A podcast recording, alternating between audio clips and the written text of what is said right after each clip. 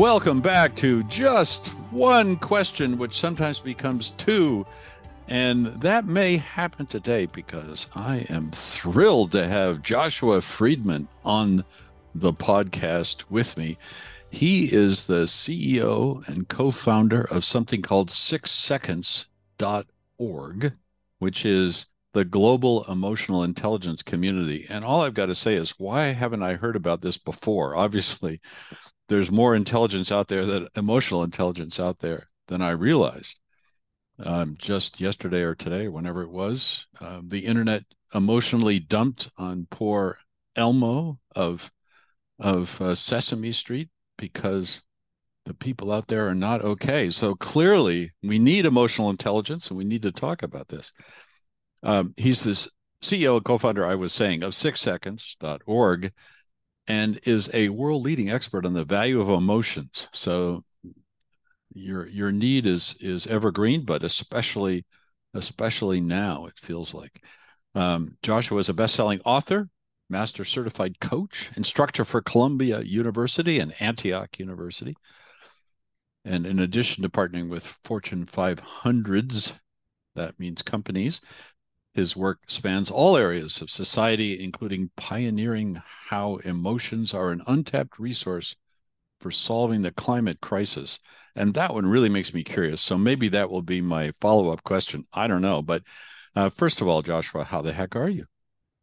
Thank you, Nick. Mm-hmm. Uh, well, I'm not going to say what I suspect most of your guests say, which is fine.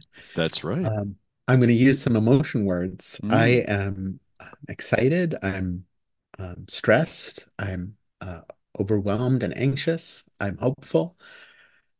Um, and I'm determined.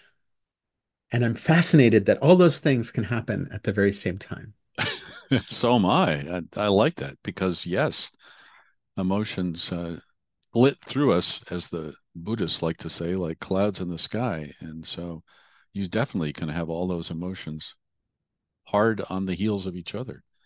Um, wonderful. So uh, thanks for that really interesting check-in. We we could just declare victory here and say, see, that's what emotional intelligence work brings you. It brings you interesting answers to to mundane questions. but, but we persevere. We move on, and we ask you the the question of. Uh, uh, we're in a moment of technology um, uh, adaptation and once again explosion uh, with AI and all the other things that are happening.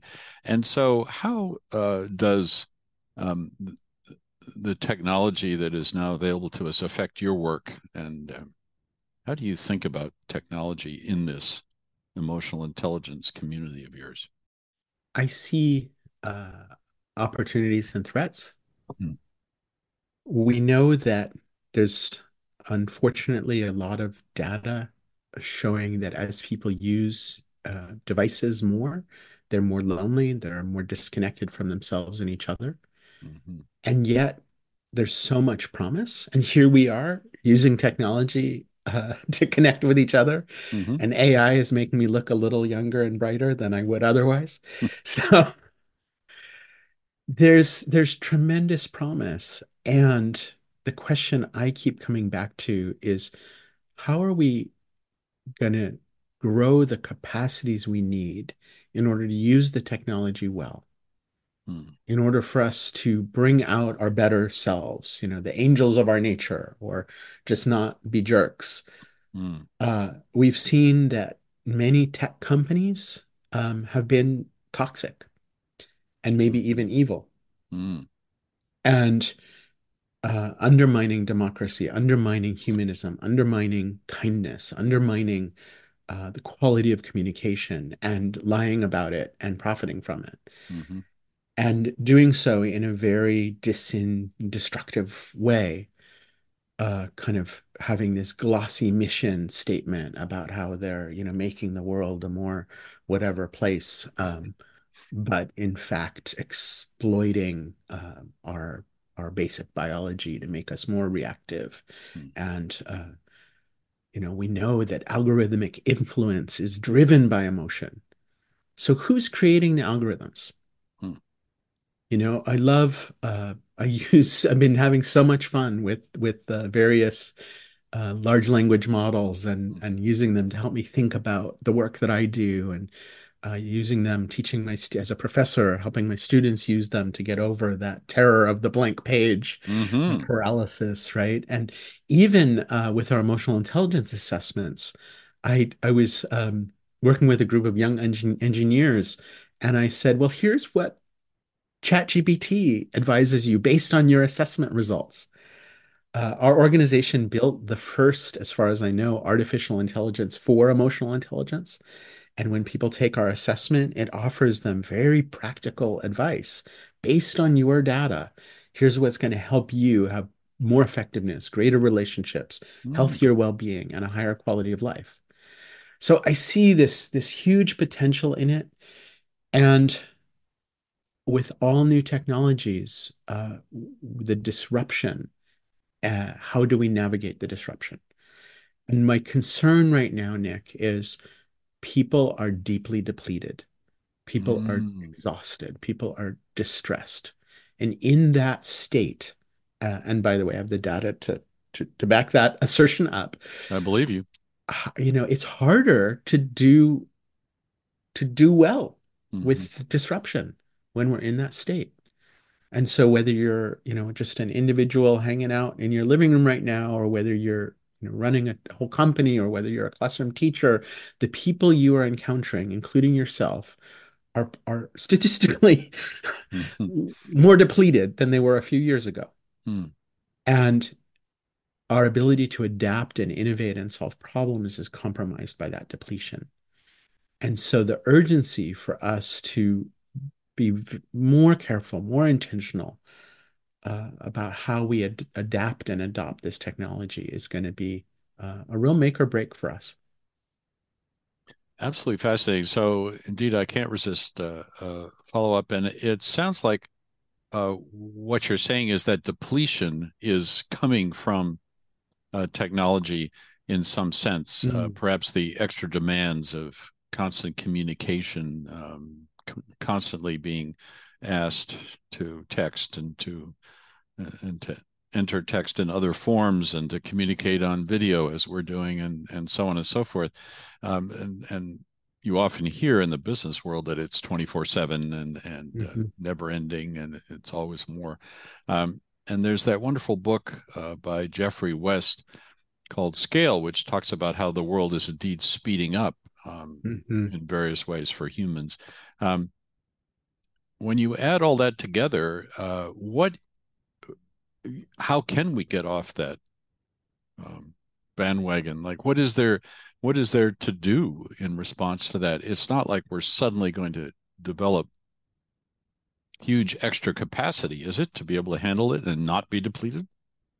Um, or, or do we all put ourselves on on communications uh, diets, on on Hmm. machine diets, or um, I what do think I think this is your new one question for the Mm, next decade because we're, I mean, I don't think people really know the answer. hmm What I would say is my research on well-being is uh, you can't, there's no yoga pose or, you know, vitamin drink that's going to fix this. Hmm hmm Uh, a lot of times we we try to we put the responsibility on individuals. It's hmm like, oh, Nick, you're depleted. You need to take care of yourself. Right. Humans are social animals and we operate within systems. And so, yes, you absolutely need to take care of yourself Mm, and you need healthy relationships and healthy systems.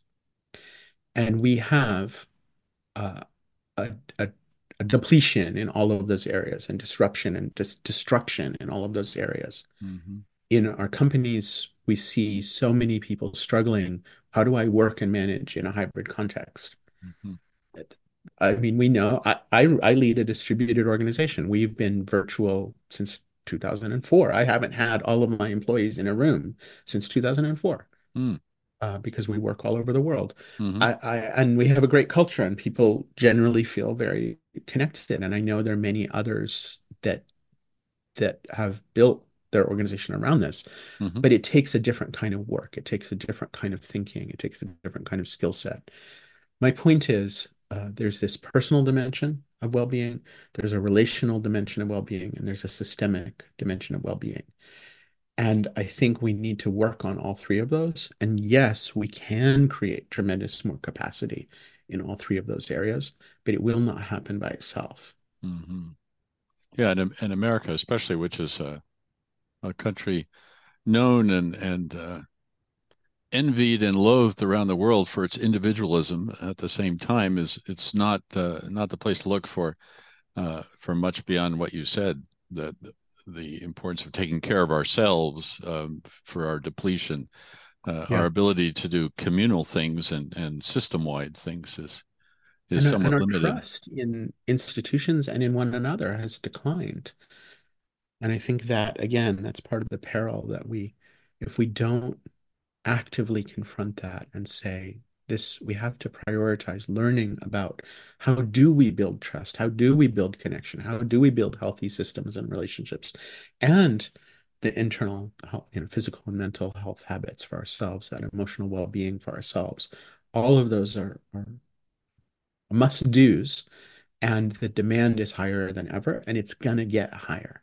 Yeah and add to that uh, in this year the uh, the dangers to democracy because yes. uh, when i was a boy learning about uh, democracy in civic civics class they never said uh, that it required at least 80% of the population to have trust or belief in it in order for it to work. They, it was just presented to us as a thing that worked. And it was a triumph of, uh, of American civilization.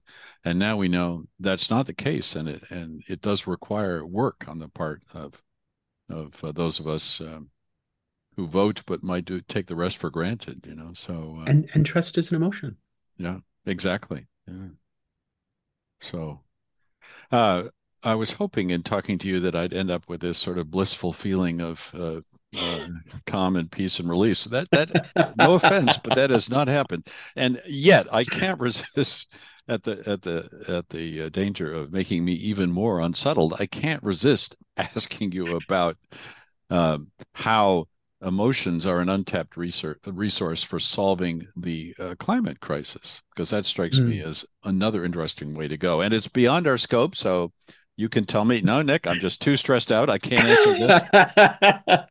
but if you're game, I would love to hear your I am game. The so in all challenges and climate change is a massive existential threat. And in this massive existential threat, people feel a variety of emotions. Uh, in working with young climate activists, I hear a lot of them talking about um, the characterization of emotions as a weakness and feeling fear, feeling anxiety as something that they shouldn't have and shouldn't express. And yet, what else should you feel in the face of this existential threat? What should you feel when you see the planet burning around you and wondering, why aren't we taking this really, really seriously? The appropriate emotional expression is anxiety, fear, rage, uh, terror. Like, but those are very hard feelings to grapple with.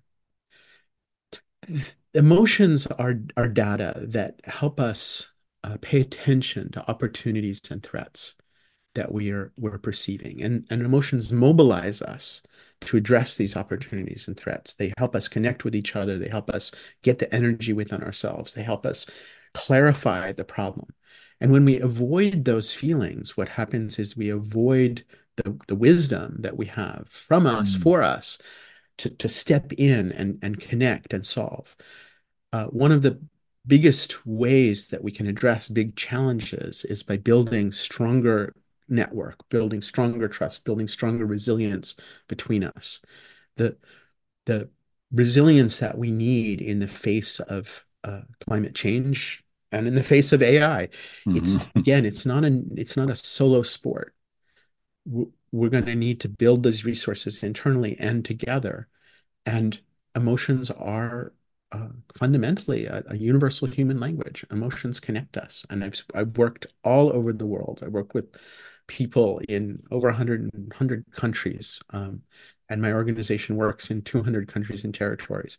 And as soon as we start talking about emotions and sharing emotions, not in the sort of abstract way, but actually engaging with our emotions, uh, we feel that that connectedness. And when I, you know, when I tell you I'm feeling both anxious and hopeful, uh, if I have the the wherewithal to actually let some of that feeling, let some of that anxiety come through, I think you almost automatically start saying, "Oh, me too." Mm. Mm-hmm. We feel this this sense like we're not alone in this. Mm. Wonderful, yeah.